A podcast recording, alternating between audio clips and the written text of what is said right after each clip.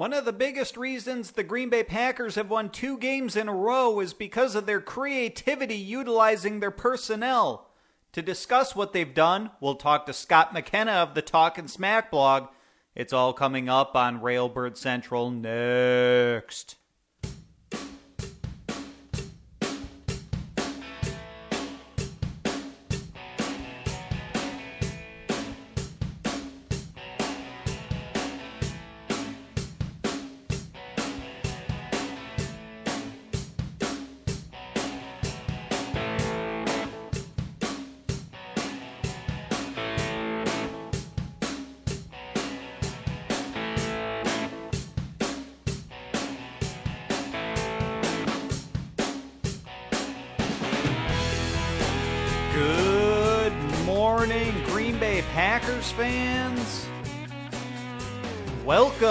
To Central at Cheesehead TV.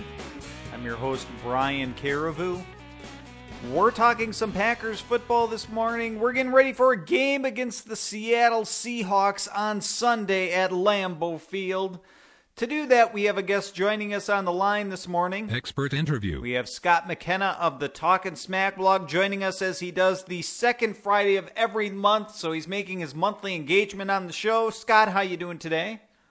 I'm great, Brian. How you doing? Very good. And Scott, if you could indulge me for a moment here, I want to do this at the top of the show. I usually save it for the end, but I want to reach those folks who might tune out at the end of a show.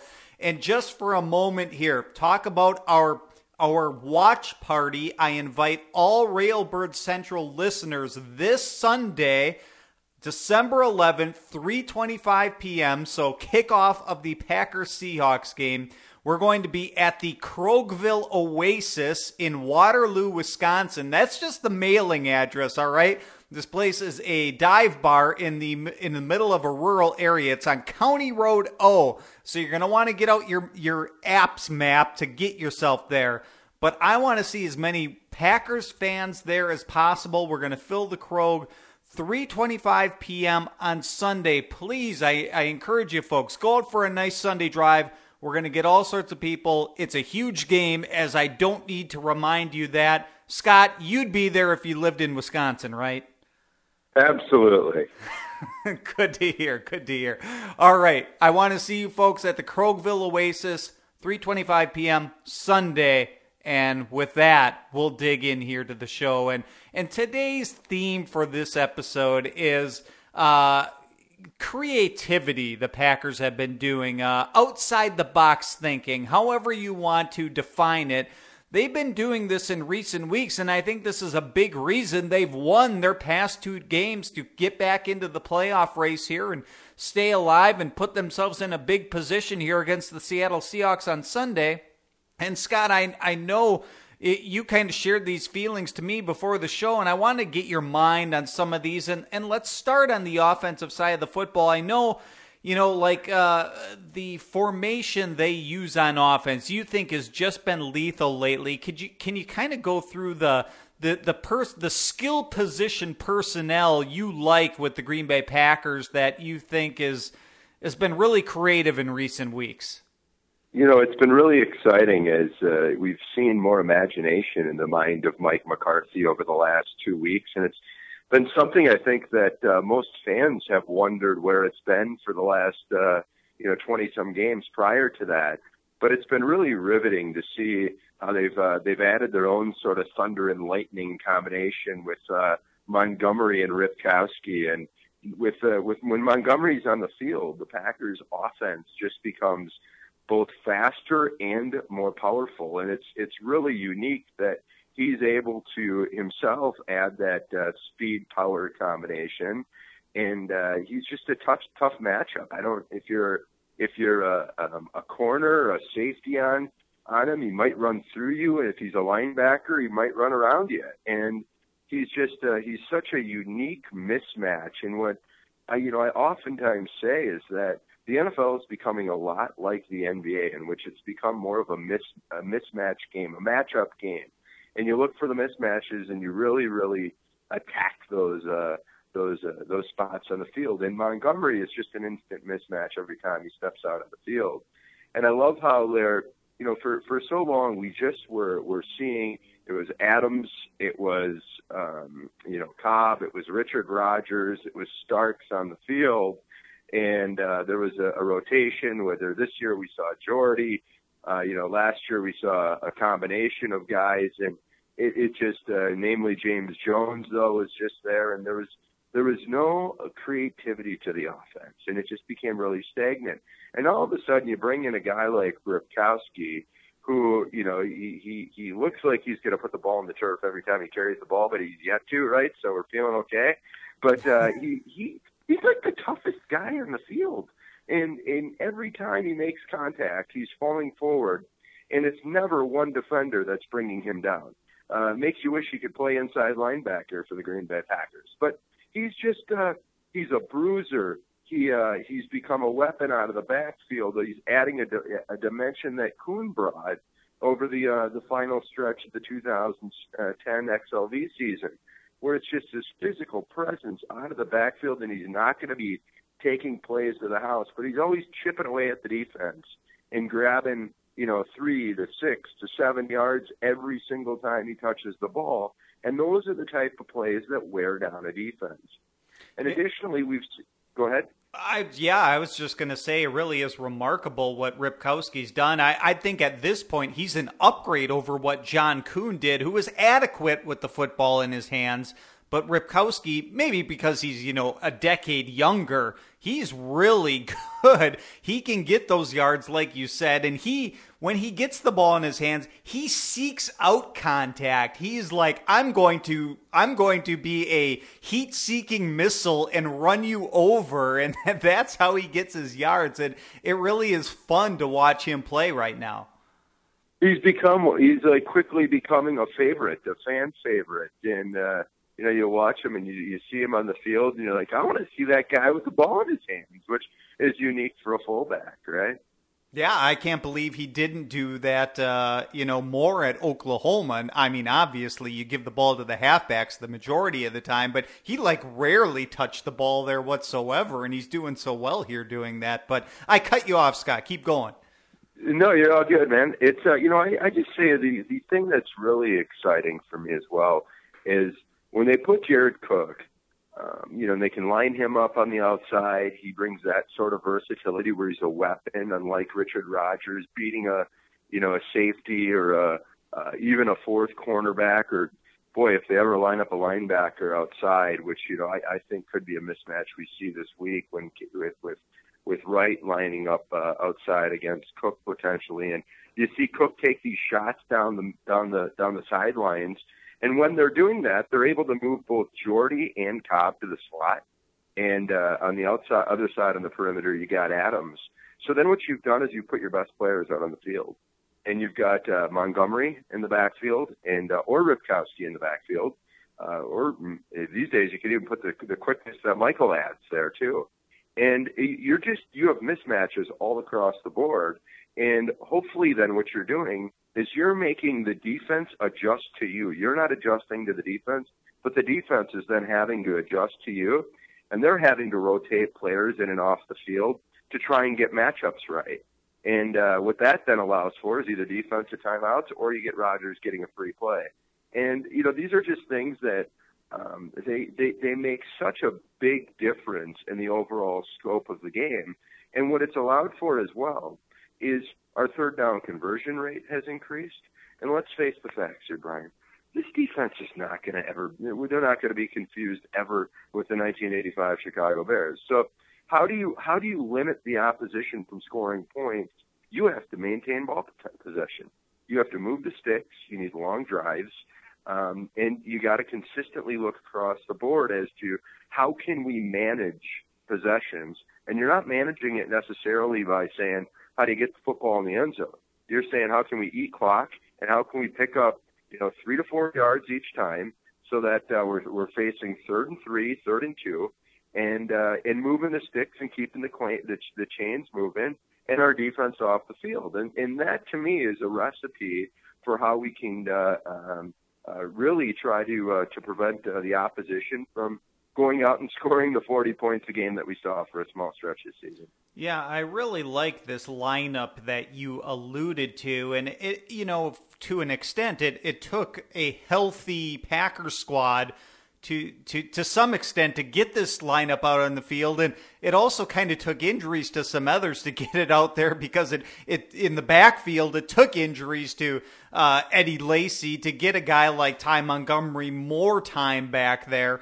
Um, but in the fact that you look at Jared Cook and he was gone for such a long stretch, but finally he's back. So now you got, like you said, you got Cook and Adams on the outside Cobb and Nelson on the inside in the slot, and then in the backfield you got Ty Montgomery. If you're passing the football, that is a lethal combination. That that lineup right there, those five skill position players.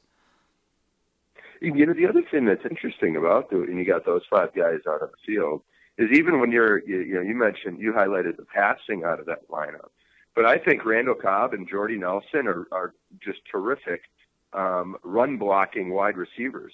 So if they're getting they're getting themselves in a one-on-one matchup with somebody uh, that uh, they're as physical as, which you know I, I consider them both physical football players. You know they can they can shield there, and we're seeing Montgomery run out of that type of formation as well.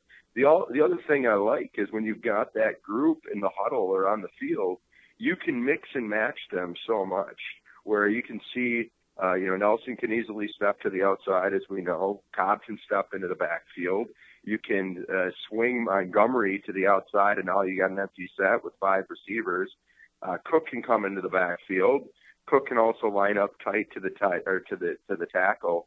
So there's just it gives you so much more versatility than what we've seen in the past where yeah you can line Richard Rodgers up and you're not going to scare anybody if you have him out on the perimeter. Or you know last year when we saw just the the three wide receiver set that we saw and you knew where everybody was going to be lined up and you knew Lacy was going to be a back in the you know the single back in the backfield and we were so predictable and now there's just you you can watch a game and as even as a studious fans that we are you can look at the formation and not have any idea what the Packers are calling, and I think our level of predicti- predictability is uh, is is at a uh, at a place that we haven't seen in this offense in a long time. And because of it, Rodgers is able to make more decisions at the line of scrimmage, and he's uh, he's playing once again like an MVP style quarterback. Um, the guy we haven't mentioned this episode, so we, we've talked about all these skill position players, whether it's been receivers, running backs, whatever, but the one guy we haven't mentioned is James Starks. You know, here we are boasting about the backfield, Ty Montgomery and, and Aaron Ripkowski, and we're not talking about the, the starter, James Starks, and I guess it's, have we gone to the point here, Scott, where James Starks – may not be the starter anymore, even if he is the starter, you know, the guy getting the first series or snap of the game. Are we going to see finally him being phased out to the point where we're seeing more of Montgomery, Ripkowski, even Michael? I would like to believe so. And I understand that there was a stretch where, you know, the Packers were playing Starks maybe more than uh, than, than the fans were, would like, but McCarthy wanted to trust his uh, his backfield, and he had a lot of guys who hadn't seen significant snaps.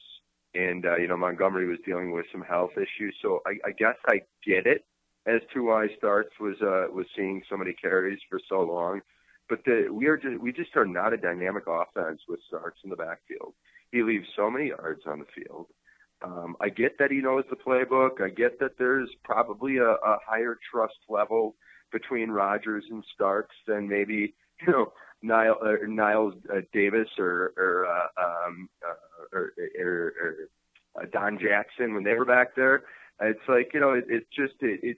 I see how there was a, a, um, a there was a reason to be playing Starks uh, uh, for a short stretch. I wish Montgomery was getting more touches at the time, but I, I think it's become clear and it's become evident that we're just a much better football team when He's on the sidelines. And again, this isn't a knock towards James Starks. He's without him, we don't win the XLV Super Bowl. And uh, you know, we're maybe looking at Rodgers and McCarthy and Thompson's era in a completely different light. So we're forever grateful, but it just seems like time has passed us by there. Let's switch to the defensive side of the football, and, and, the Packers have gotten creative on this side as well, and a lot of it again out of necessity, where injuries have have kind of forced the Packers' hands. But I wanted to start um, in the secondary, or I, I don't even know if you want to consider this the secondary, but Morgan Burnett and how he's been kind of used as a linebacker here in recent weeks. And it, you know, there was a lot of talk about this in, in during training camp that the Packers were doing this. You saw it on training camp, and then Morgan Burnett was hurt. Uh, for a while at the end of training camp, the beginning of the season, it kind of got put into mothballs for a while. But now that he's been healthy now for several weeks, for quite a while, um, it, it's back, and it's it's because you know Jake Ryan was hurt, and Clay Matthews was hurt, and and Blake Martinez was hurt, and Burnett had to fill in. But it's working for the Packers. It really is, and you know the the the best thing is is you're getting your you in my opinion your best eleven players on the field there, and you know I'll I'll say you're getting faster, and in a game like this this weekend where you know speed is going to win and uh, uh, you, you need to be able to contain uh, Russell Wilson. You need to be able to contain Rawls. Lockett is just ever the threat every time he touches the football. Um, you know, Jimmy Graham is finally comfortable in Seattle. So what do you got to do? You got to you got to make sure you've got speed on uh, on the field. And I think that when you put Burnett in the uh, um, in you know at uh, uh, inside linebacker, surprisingly, he's made a couple of plays in the run game there. One, I think, even was a tackle for loss. Uh, but additionally, what it does is it helps your pass defense, and uh, you're getting you're getting uh, uh, you're finding a way to get uh, you know Gunter and Randall and and and um, and, and Burnett and Hyde and Rollins all in the field along with Ha Ha, and you know you, you're you've got more more people that are are more apt to uh, to defend the pass, and uh, especially it feels like the tight end. It seems like we've uh, uh, you know, I know we gave up a touchdown last week to the tight end and a, and a fourth down play, fourth and one. But it seems like as a whole, we've been able to defend the tight end a little bit better um, uh, when he's on the field at an inside linebacker position. So I, I just think from a matchup perspective and the way that the NFL is being played right now, it seems to me like our best lineup is if we can go beefy up front and we've got Peppers and Jones on the outside right now with Terry's injury and you you do the rotation of Clark and Daniels and Guion and Lowry in the middle, and then you got Matthews and, and Burnett roaming behind, which I'd like to see a little bit more of that because uh, you can you can act as though you're in a base defense, but you've also got people that can drop into coverage, and it just adds so much speed and so much versatility to the defense. And I don't think you're sacrificing placing much physicality either because you should be able to shield those two inside linebackers with the power you got at the defensive line. And it's, uh, I don't know, it's clearly the defense has played a little bit better over the last two weeks, uh, you know, giving up 13 points and uh, uh, forcing a turnover and also getting uh, uh, some pressure on the quarterback. And, and, and I certainly think that the versatility that um, uh, in the rotations and the packages of personnel that Capers has used has aided to our success. Well, speaking of pressure from the back seven of the defense to the front seven here, um, the Packers again had to get creative this this past week when you know Matthews was limited, and now we've got Nick Perry who's got the uh, hand injury. He, in fact, we can do our Packers News of the Day segment here. Nick Perry has been ruled out for this week, and and maybe more. They're they're not willing to commit beyond this week, but we know he's not going to play against the Seahawks. But what that means for the Green Bay Packers is this past week they've had to uh, play with a higher dose of Julius Peppers at one of the outside linebacker elephant end positions. And then you've got a guy like Datone Jones who's kind of been switching between defensive end and edge defender. Scott, uh, you know, can you kind of uh, elaborate on, on what the Packers have been doing and what they need to do here? Well, you know, I, it's been interesting because uh, first and foremost, boy, I, I really hope uh, uh, Nick Perry gets healthy. He's just had such a, a he's been such a stallion this year, and it, it's really, really, really hard for me to envision a scenario in which the Green Bay Packers can uh, go on a uh, um, an absolutely glorious run here uh, to cap the season, however you want to define that. That uh, you know, I, I'm always of the belief that the Green Bay Packers are going to win the Super Bowl. It's just the way I'm wired. But uh, in, in, without without uh, Nick Perry, he is. It's really tough to imagine that happening. So speedy recovery to Nick Perry, please. But uh, you know, we've we've really been. Uh, we've. I think the biggest thing to highlight here is that you know there was all this questioning about Julius Peppers and retiring and playing time, and uh, ultimately, you know, the funniest thing is, is I think you and I talked about this a number of times before the season, and maybe even in the in in you know September as well where they, the Packers did a really good job managing Pepper's snaps and ensuring that he was healthy, he was fit, he was feeling youthful exuberance um, when we got to the the final stretch of the season. Now, I think that they've even had to push up his playing time a couple of weeks because the urgency has uh, has increased around 1265. We've dug the hole pretty darn deep. But uh, uh, you know, you see what Peppers is, uh, has has done over the last couple of weeks. Each and every week, he's making a play and it really feels like, um, you know, maybe not this week, but uh, in the coming weeks, with uh, when you got uh, more more more quarterbacks who are going to be stand in the pocket type guys, I, you you just get the feeling that Peppers has a big turnover coming his way, and uh, um, you know you you you look at what Datone Jones has uh, has also what he added last week. If he can be that pursuant uh, and that physical and uh, provide that type of energy uh, on the edge. He really stepped in and did just just a fantastic job, I thought, in the uh, the Texans game. And then additionally, it was in it was interesting to me to see Jayrone Elliott added into in, into the mix, and he you know he seemed to be passed by Fackrell on the depth chart. Fackrell now you know dealing with an injury as well. But what I've really liked is Elliott dropping into coverage has been um, he's he's been a, a distractor. He's been getting his arms up. He's um, you know, he's made uh, passing lanes difficult for uh, for quarterbacks. I've felt as he's dropped into coverage, but we need to see Jayrone Elliott finish the season the way he's started preseasons over you know the two years prior to this season, and this could really be a career-defining time for J- Jayrone Elliott right now. Um, with Matthews' shoulder injury, and clearly he's not healthy.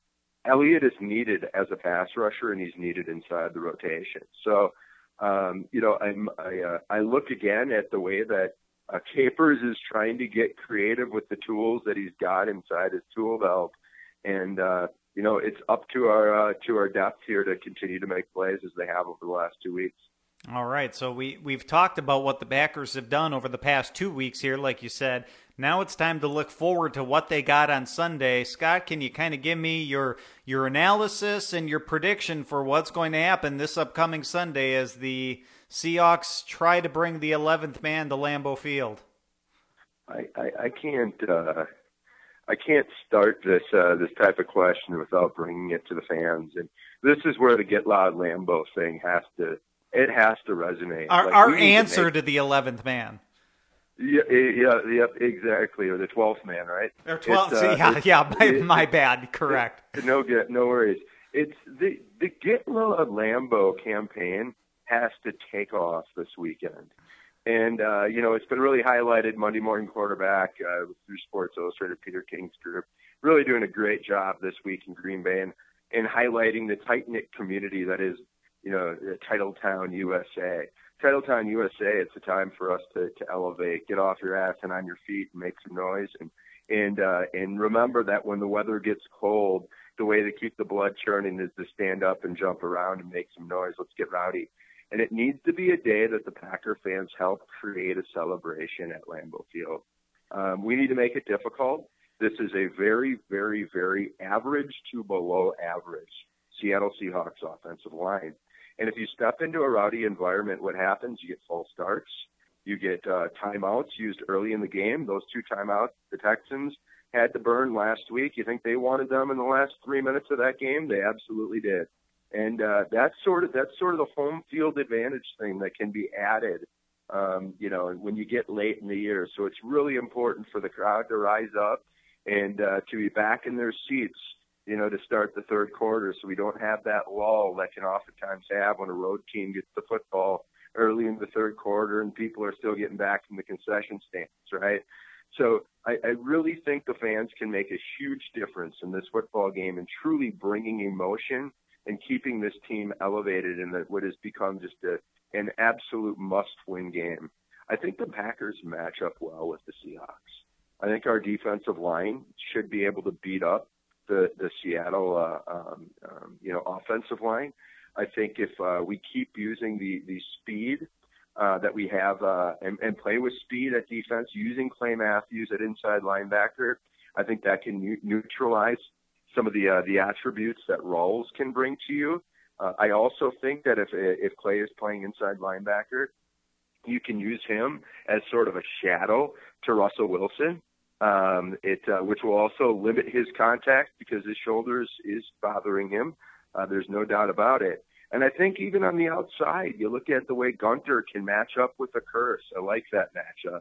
I like the way that uh, that uh, uh, Randall can uh, can play with uh, with Baldwin. They're similar styles, and Rollins the way he matches up with Lockett. I think that there's a there's a good matchup for uh, uh, you know right there. I will say the one thing that really will be of interest to me, not just this week, but but beyond, is if the Green Bay Packers are going to be able to you know finish this uh, this this season on a six and zero regular season run, which might be required in order to make the, the playoffs they're going to need to defend the tight end. And, uh, you know, that's going to fall on Morgan Burnett and possibly Micah Hyde.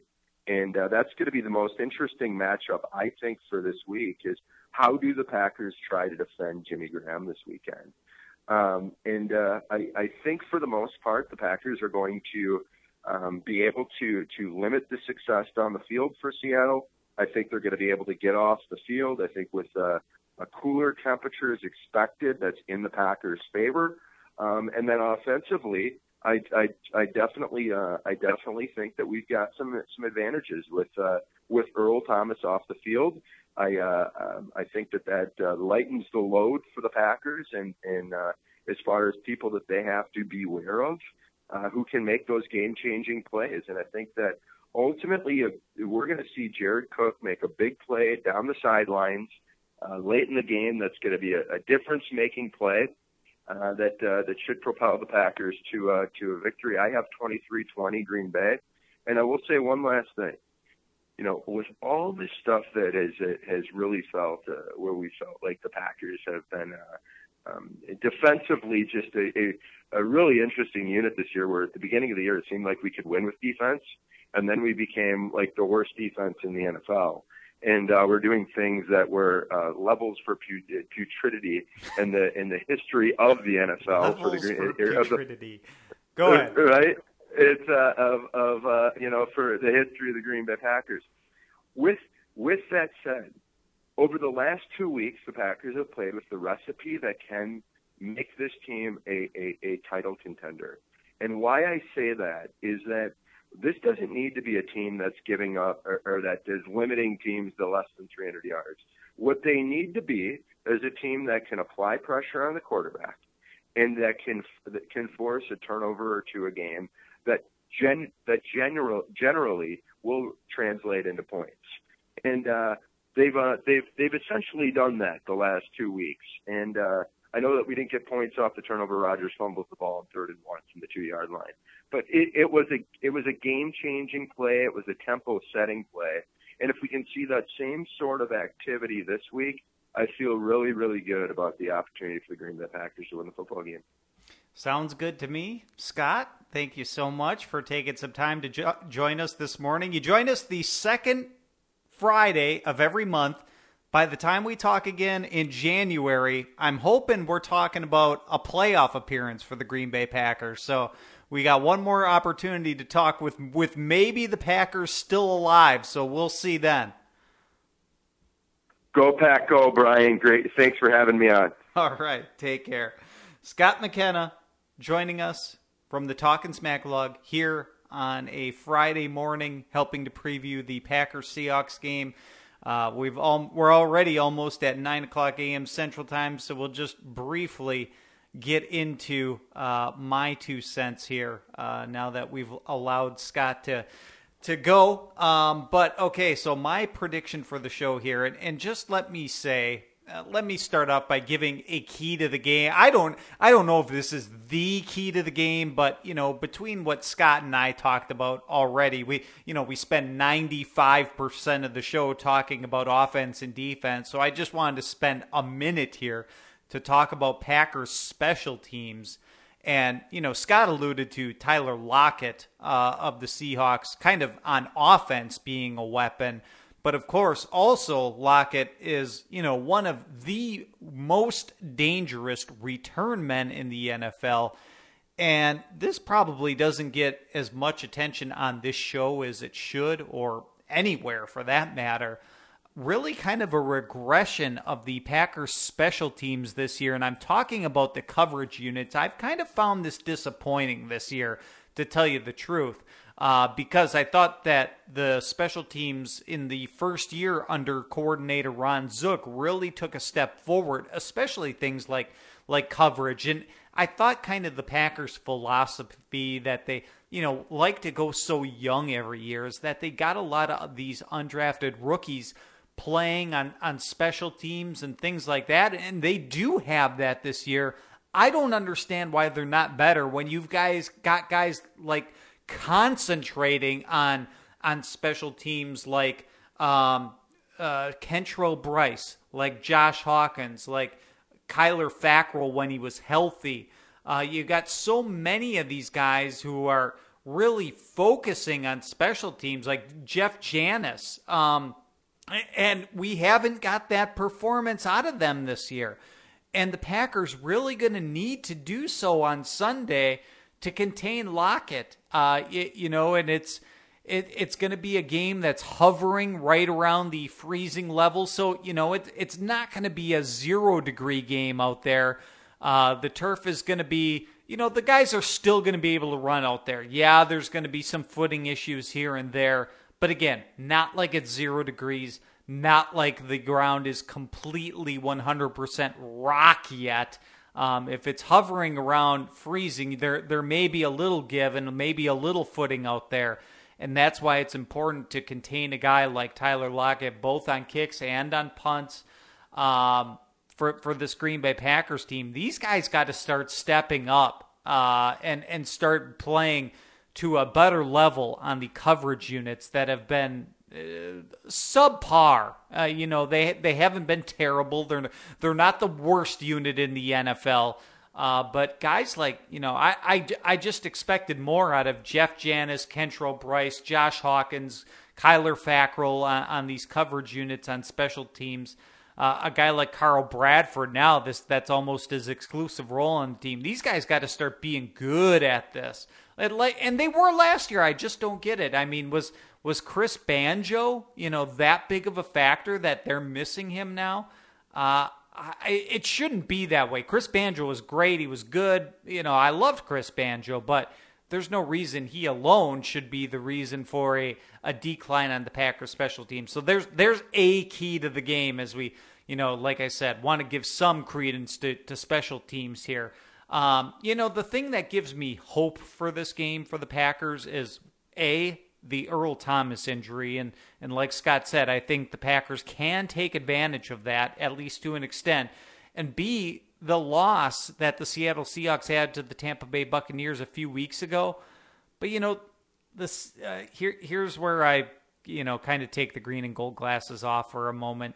And I'm glad Scott was here to equal it out. Um, you, you know, the Seahawks have rebounded. They put up 40 points on the Carolina Panthers last Sunday ultimately, I think the Seahawks utilize their skill position players, uh, which I really like. I really, like Scott said, their offensive line is is probably the the weak link on the team, but I do think they have good skill position talent. Uh, I like what Russell Wilson, Jimmy Graham, Thomas Rawls, Doug Baldwin, Jermaine Kearse, what they offer. Uh, they they can get things done and, ultimately as well, I, I, think they come the the Seahawks defense comes up with a big stop late in the game that'll be the difference.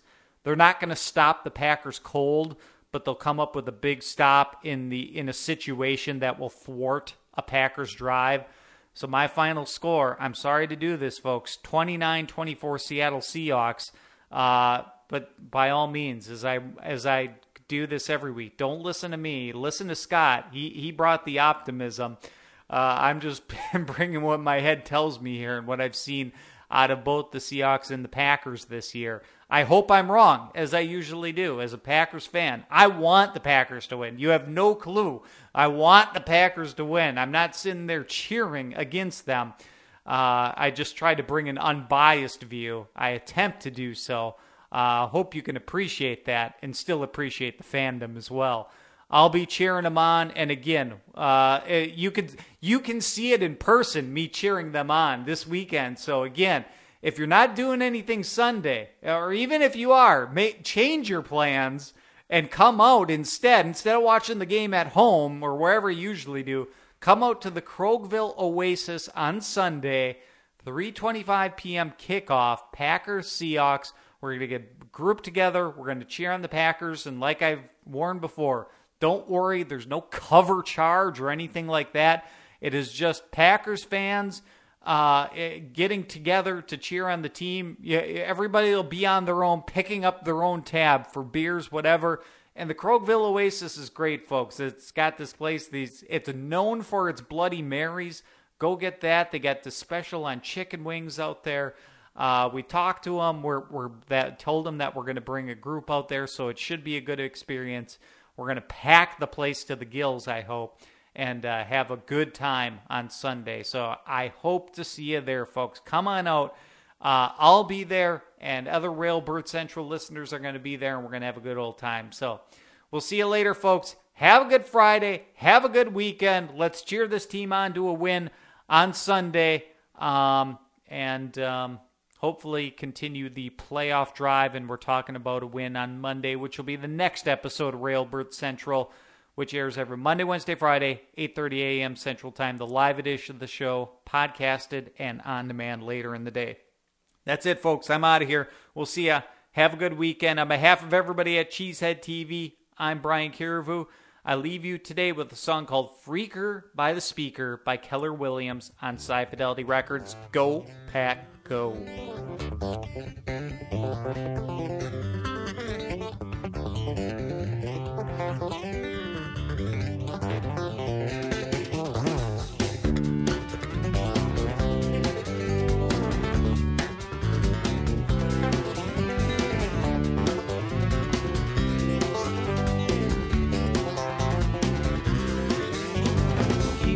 dreidel spinning